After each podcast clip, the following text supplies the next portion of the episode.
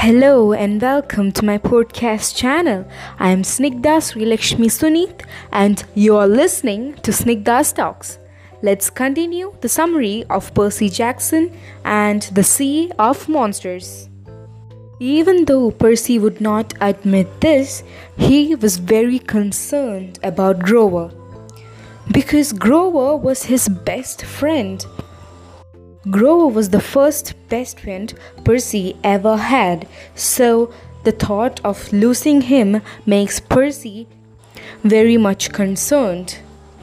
Though he tries to keep things out of his mind, it always comes rushing back to his mind the times when he saved Grover from mean bullies and Grover acting so clumsily and crying when he got nervous were not such heroic acts, but to Percy that were precious moments. And why did Percy all of a sudden see Grover in his dreams? Grover was out there somewhere looking for the lost god of the wild, Pan. And he would be safe because he had his magical reed pipes. He tried to think all the positive things and also the shadow was it just Percy's imagination or was someone spying on him? Percy had a very confused morning. But when he felt his riptide, he felt a wave of warmth.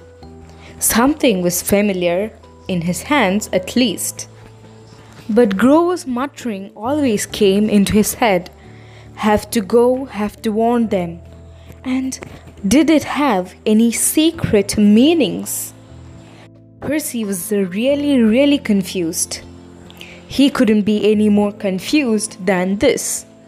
And that is why he did the warding of evil gesture with his three fingers.